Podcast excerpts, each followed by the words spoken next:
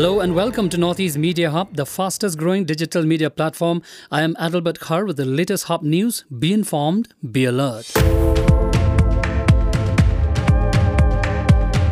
Meghalaya Chief Minister Conrad K. Sangma on Monday handed over land lease documents to residents of Balsigritim and Wari Magre in William Nagar Township of East Garo Hills District in the presence of MLA Marcos Marak. Over 1,200 plus residents from both the localities have been living in the government land for years and had been seeking for land settlement. The residents of the localities had to face various hardships in absence of land documents necessary to avail loans and other benefits from the government. The residents sought the intervention of the government for resolving the issue and under the leadership of the Chief Minister, the Department of Revenue finally came up with the settlement land document.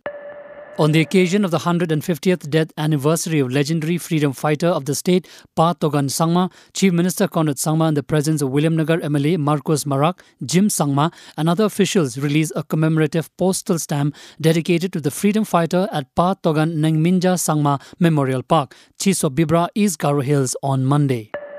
Moving on, a Memorandum of Understanding or MOU between IIM Shillong and Clark University, United States of America was signed to promote student exchange programs. The scope of the MOU also covers sharing of academic research, faculty, and professional staff members between the two institutions. Dr. Alan Eisner, Dean and Professor, School of Management, Clark University, and Jayant Tanuj Das, Graduate Admissions Counselor, Clark University, visited IIM Shillong to sign the MOU. This MOU and the many others signed till date will give faculty and learners learners at IIM Shillong increase opportunities for traveling to and working and studying in globally reputed management institutes.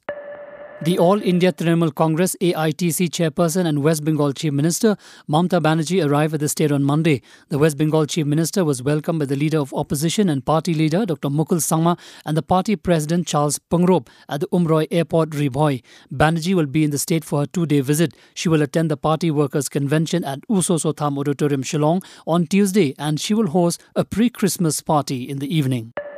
A total of 1,179 Bru militants belonging to the two outfits surrendered in Assam's Hailakandi district on Monday, police said. Additional Director General of Police Special Branch Hiren Chandranath said insurgents belonging to the United Democratic Liberation Front of Barak Valley, UDLF-BV, and Bru Revolutionary Army of Union, BRAU, laid down 350 firearms, including 18 AK series rifles, M16 rifles, and over 400 cartridges. The two outfits were actively mostly in areas along the Assam Mizoram border.